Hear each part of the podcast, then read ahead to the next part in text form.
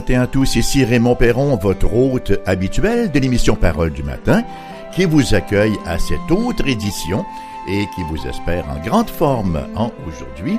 Alors, sans plus tarder, nous allons euh, plonger nos regards dans le quatrième chapitre du livre du prophète Daniel et nous terminerons effectivement ce chapitre 4-là alors que nous lirons les versets 28 à 37 et que nous assisterons à la chute et à la restauration de Nebuchadnezzar à la suite du songe que Dieu lui avait donné, n'est-ce pas?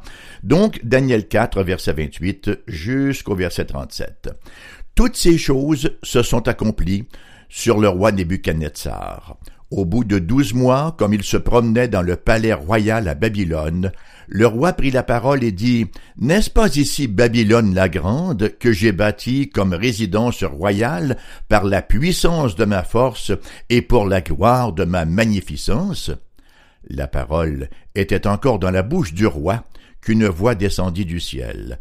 Apprends, roi Nebuchadnezzar, qu'on va t'enlever le royaume.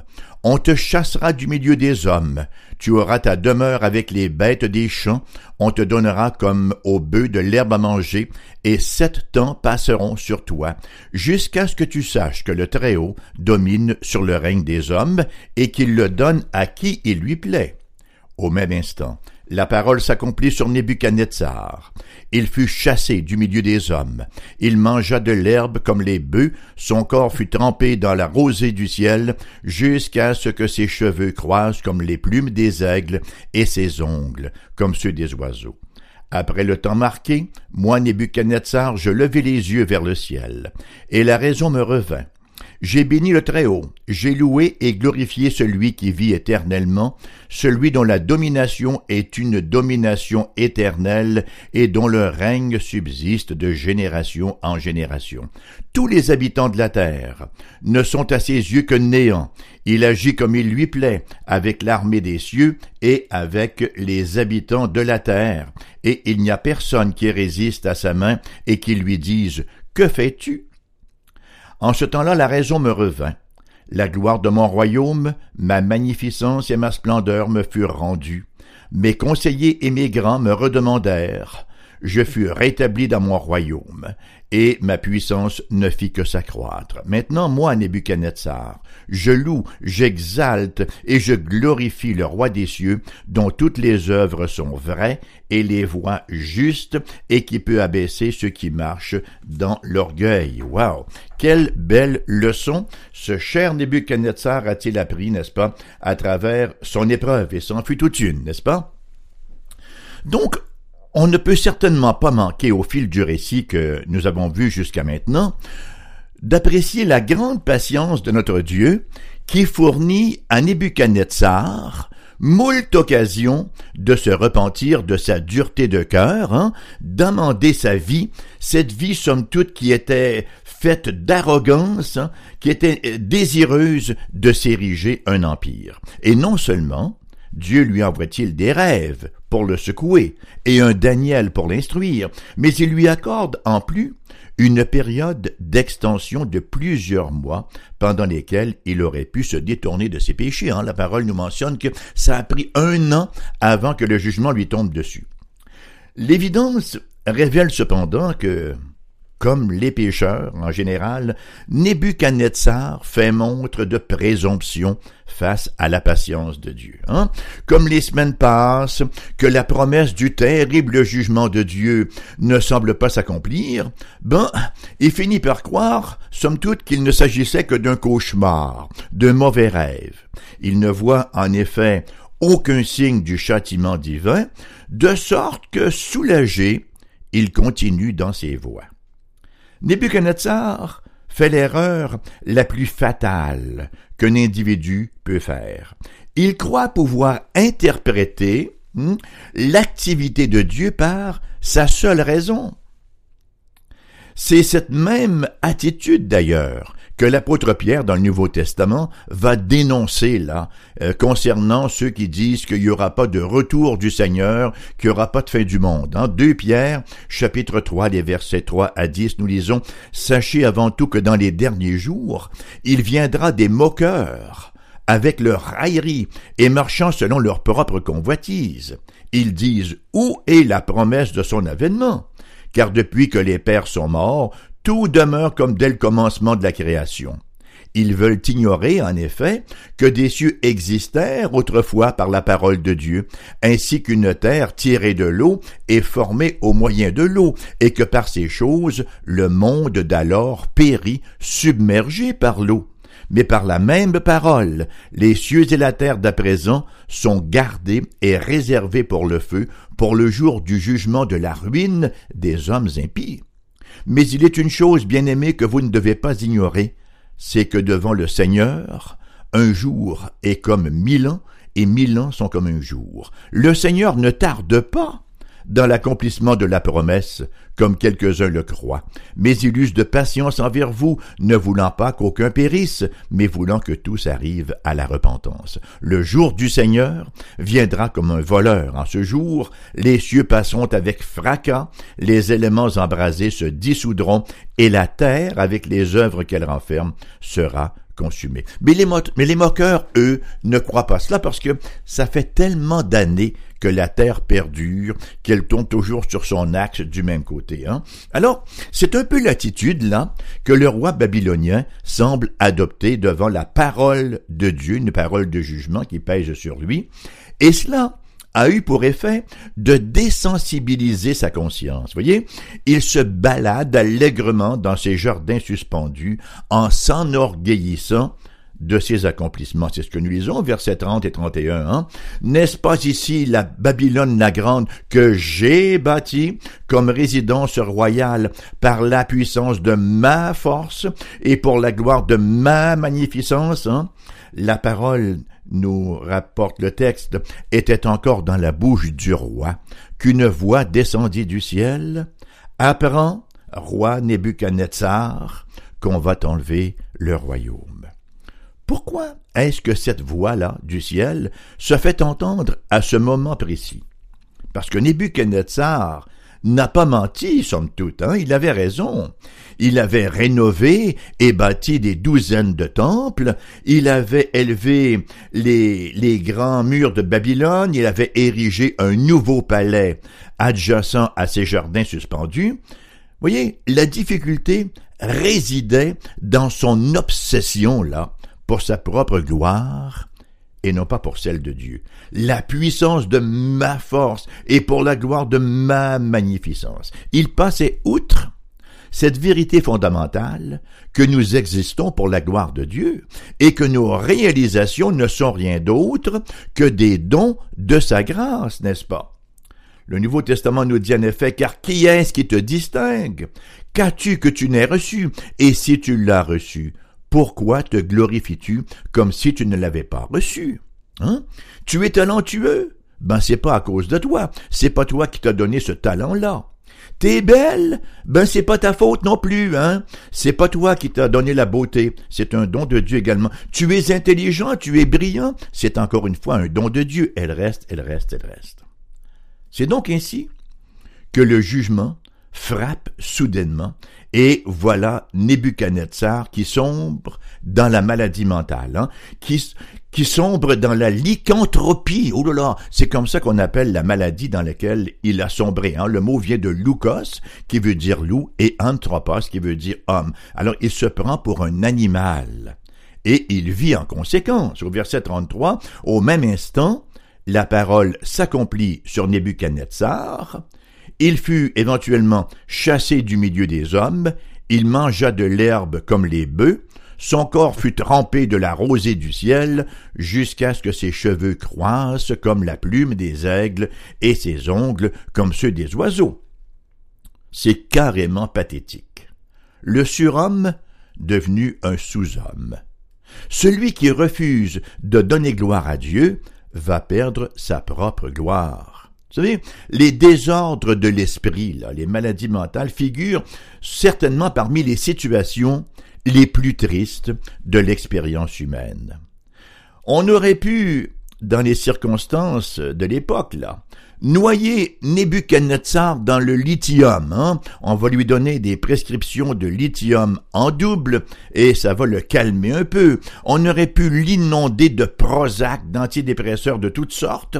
Son état, serait demeuré le même jusqu'au terme fixé par Dieu. Ce n'est pas à dire que toutes les maladies mentales sont, sont d'origine euh, satanique ou encore sont des jugements de Dieu, mais on sait que la présence du péché sur la terre, la présence de la maladie sur la terre, c'est en raison du péché de l'humanité en général.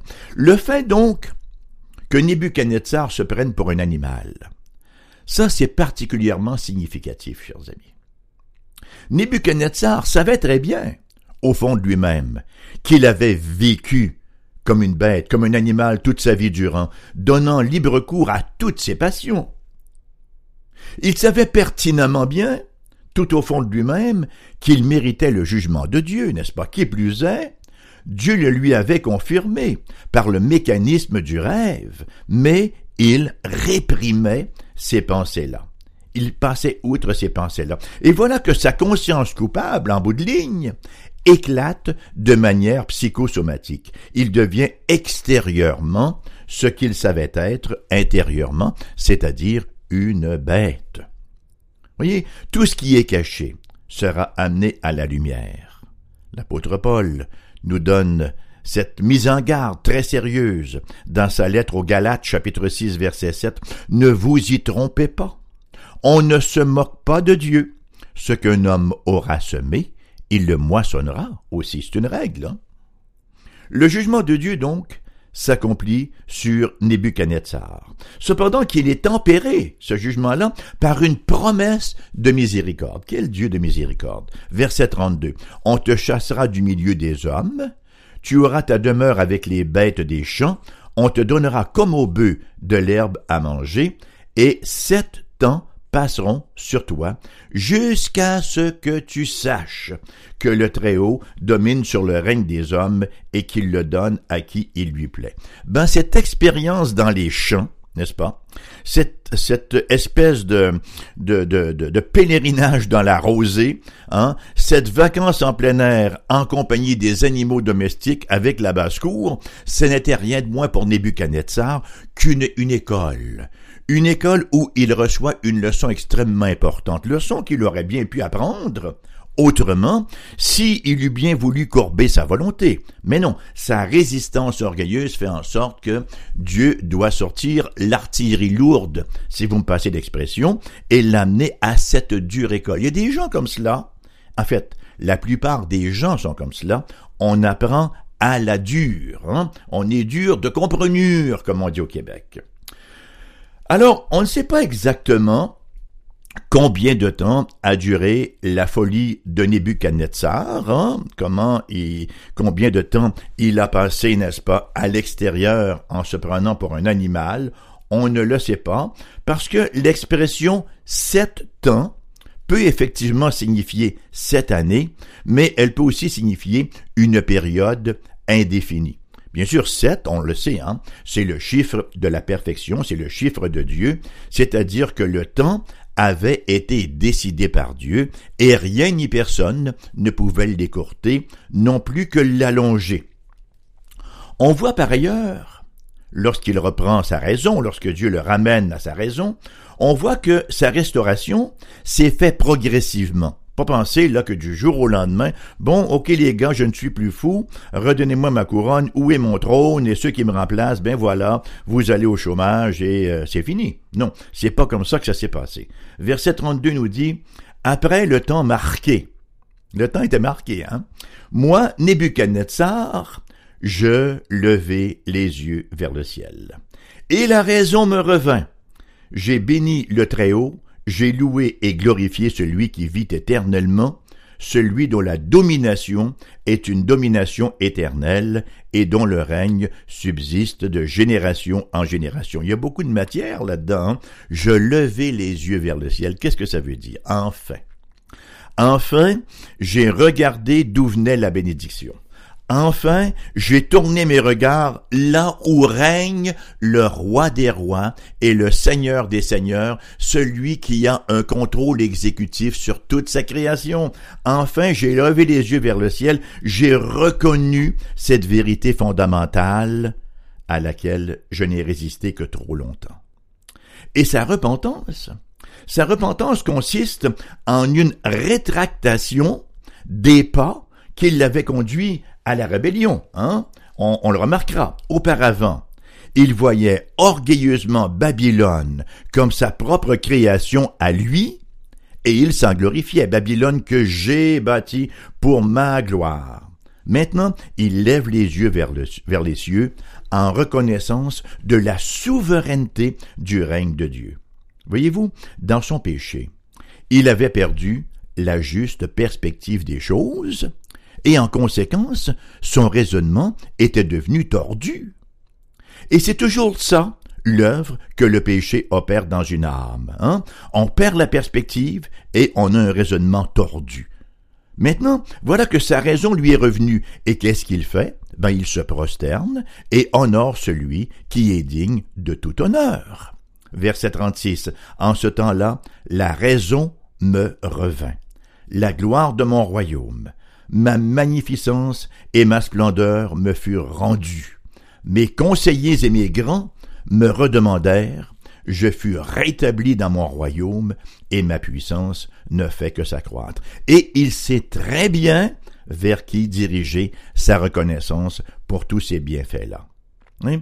Le péché de Nebuchadnezzar, ce n'est rien d'autre qu'un modèle grandeur nature du péché de l'homme et les conséquences de sa culpabilité représentent de même une étude de cas des dommages causés par le péché dans nos vies alors que nous réduisons la gloire pour laquelle nous avons été créés. Comment est-ce qu'on réduit la gloire pour laquelle nous avons été créés? Ben, en déformant l'image de la gloire de Dieu, en voulant se prendre nous-mêmes pour des petites divinités. En même temps, la repentance de Nebuchadnezzar et sa restauration conséquente illustrent admirablement bien les bénéfices que Dieu répand sur sa créature réconciliée avec lui. Dieu donc commence à restaurer son image en nous lorsqu'on se convertit, lorsqu'on revient à lui, de sorte qu'une touche de sa gloire commence de nouveau à apparaître. Alors là, on commence à, vivre comme des enfants royaux de notre Dieu, ce que nous avions originellement été appelés à être. Voyons donc les quatre éléments au cœur de la confession de Nebuchadnezzar, et nous les retrouvons, n'est-ce pas, dans le reste de la péricope, à partir du verset 34 jusqu'au verset 37. Premièrement, Premièrement, premier élément de la confession de Nebuchadnezzar, il confesse la souveraineté de Dieu. Ça veut dire que Dieu est maître. Un, souverain, là, c'est quelqu'un qui domine hein, absolument. Il est absolument maître, il est souverain. Verset 34-35. J'ai loué et glorifié celui qui vit éternellement celui dont la domination est une domination éternelle et dont le règne subsiste de génération en génération. Il agit comme il lui plaît, il est souverain. Il agit comme il lui plaît avec l'armée des cieux et avec les habitants de la terre, et il n'y a personne qui résiste à sa main et qui lui dise Que fais-tu? Ce Dieu-là, il établit un royaume sans fin. Il est sans fin, il est éternel, et il agit selon sa propre volonté, de génération en génération, avec toute sa création, autant avec l'armée angélique, hein, que avec l'humanité dans son entier. Il agit comme il lui plaît avec l'armée des cieux, mais ça c'est toute l'armée angélique, et avec les habitants de la terre. Voilà le premier élément de la confession de Nebuchadnezzar. Maintenant, le deuxième propos de sa confession. Qu'est-ce qu'il raconte? Deuxièmement, il confesse la condition créaturelle de l'homme. Ben, Mon pauvre homme, tu n'es qu'une créature.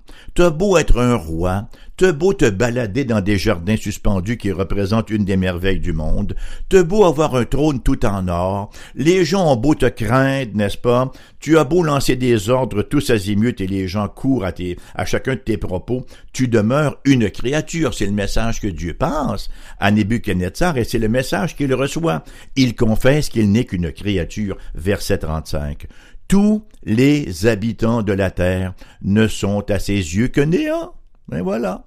Et Nebuchadnezzar aussi, il est tout petit, même s'il se croyait très grand. Le nouveau Nebuchadnezzar, ou si vous voulez, le Nebuchadnezzar renouvelé, régénéré, ne se limite plus à une reconnaissance purement théorique de la puissance divine. Ah oui, un Dieu dans les cieux, oui, c'est correct. Hein? Non. Il affirme maintenant que les plus grands des hommes, et comme je le mentionnais tantôt, à ses yeux, il était le plus grand. Le plus, les plus grands des hommes ne sont rien devant la majesté du Seigneur. Il n'y a aucune commune mesure, il n'y a aucune comparaison possible entre Dieu et l'homme, entre le Créateur et la créature. Il y a une distance inouïe, n'est-ce pas, une différence quantitative et une différence qualitative. Et ça, Reconnaître notre statut de créature, c'est le signe qui accompagne toujours un cœur qui se soumet à Dieu, à savoir la réalisation de notre statut de créature et de notre dépendance de Dieu. Voyez, l'homme n'est pas autonome, mais théonome. Ah, c'est des beaux petits mots, ça tient. Autonome, autonomos. L'homme n'est pas une loi en lui-même, mais il est théonome, théos nomos. Il a été créé pour vivre selon les lois que Dieu établit, les lois de la nature, bien sûr, mais ses lois morales également, en les dix commandements.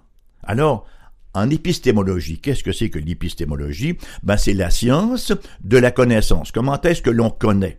On dit souvent donc en épistémologie, si nous voulons connaître correctement, si nous voulons poser un juste diagnostic sur l'existence, sur tout ce qui existe, il faut penser les pensées de Dieu après lui. Vous voyez, Dieu est celui qui a été le premier interprète de tout ce qu'il a créé. Si on veut avoir une bonne interprétation, ben, il faut donner la même interprétation que lui a donnée. On réinterprète ce que Dieu a déjà interprété.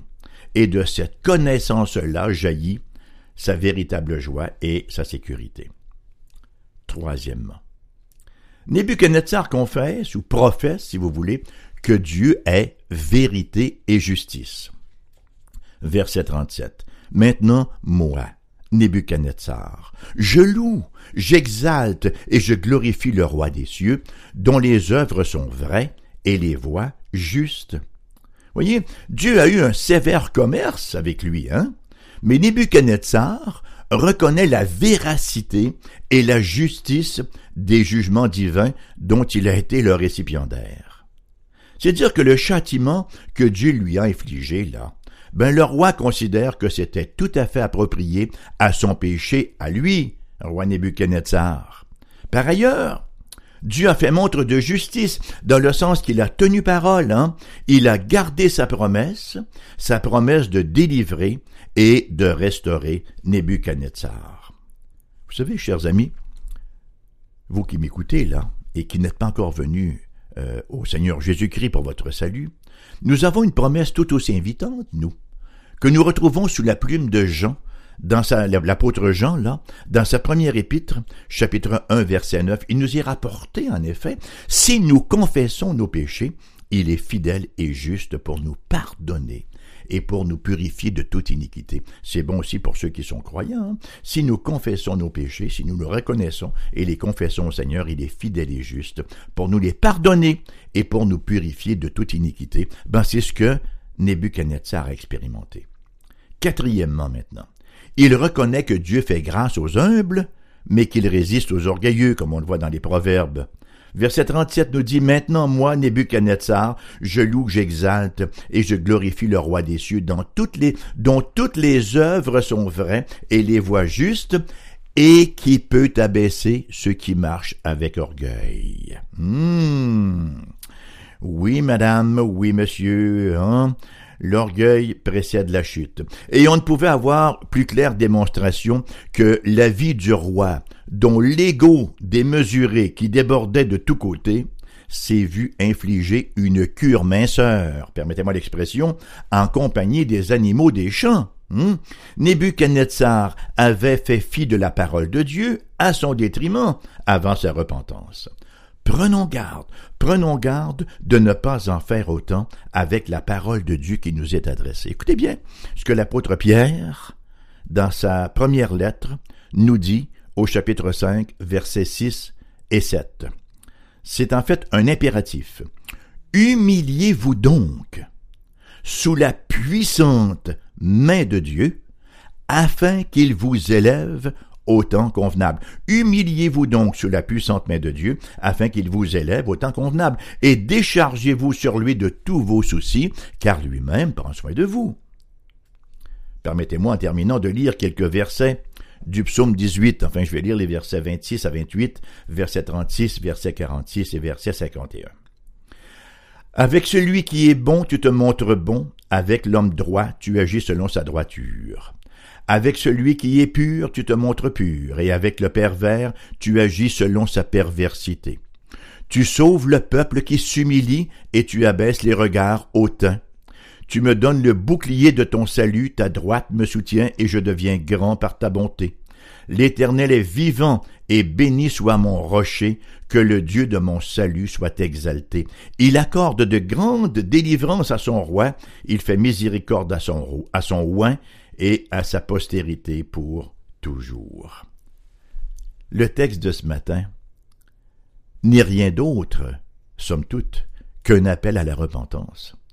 Un appel à reconnaître que par nature, nous avons voulu occuper le trône de nos vies, un trône, le trône de nos cœurs, ce trône qui est la chasse gardée de Dieu, ce trône qui appartient à notre Créateur. Et c'est ainsi que nous nous sommes tous placés sous le jugement de Dieu. Un jugement, comme le confesse Nebuchadnezzar, juste et mérité. Mais, parce qu'il y a un mais, belle conjonction contrastive, hein, mais dans sa miséricorde, voilà que Dieu offre une restauration gratuite. Enfin, elle est gratuite pour celui qui croit, mais elle est infiniment coûteuse pour Dieu, puisqu'elle lui a coûté la vie de son Fils unique, hein, la deuxième personne de la Sainte Trinité, le Seigneur Jésus, Dieu qui se fait homme et qui vient prendre la place du pécheur, qui vient se substituer, qui vient à la croix porter le jugement de tous ceux qui s'approprient par la foi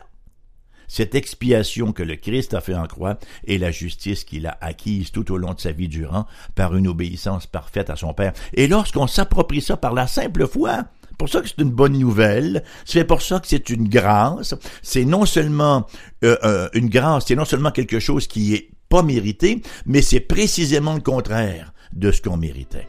Alors qu'est-ce qu'on attend pour faire comme Nebuchadnezzar, fléchir le genou et venir à notre Dieu et recevoir ce salut extraordinaire, ce salut tout en grâce, tout en félicité que notre Dieu nous a euh, acheté, hein, nous a accordé dans la personne majestueuse du Seigneur Jésus-Christ. L'émission se termine là-dessus ce matin. On ne pouvait pas terminer sur une meilleure note, bien sûr. Elle vous revient en rediffusion à 14h cet après-midi. Et là, mon petit laïus de clôture, comme à l'habituel, vous désirez nous écrire? Que cela soit, à la bonne heure, AERBQ, casier postal 40088, Québec, QC, G1H2S5, numéro de téléphone pour les gens ici autour, 248 688 0506, ailleurs en province, 1 877, c'est sans frais d'ailleurs, 1 877 659-0251. Vous pouvez aussi nous envoyer un mail, hein, comme on dit en France, un message courriel, donc, et notre adresse courriel, vous la trouverez sur le site internet de la station radio, foifm.com, foifm.com.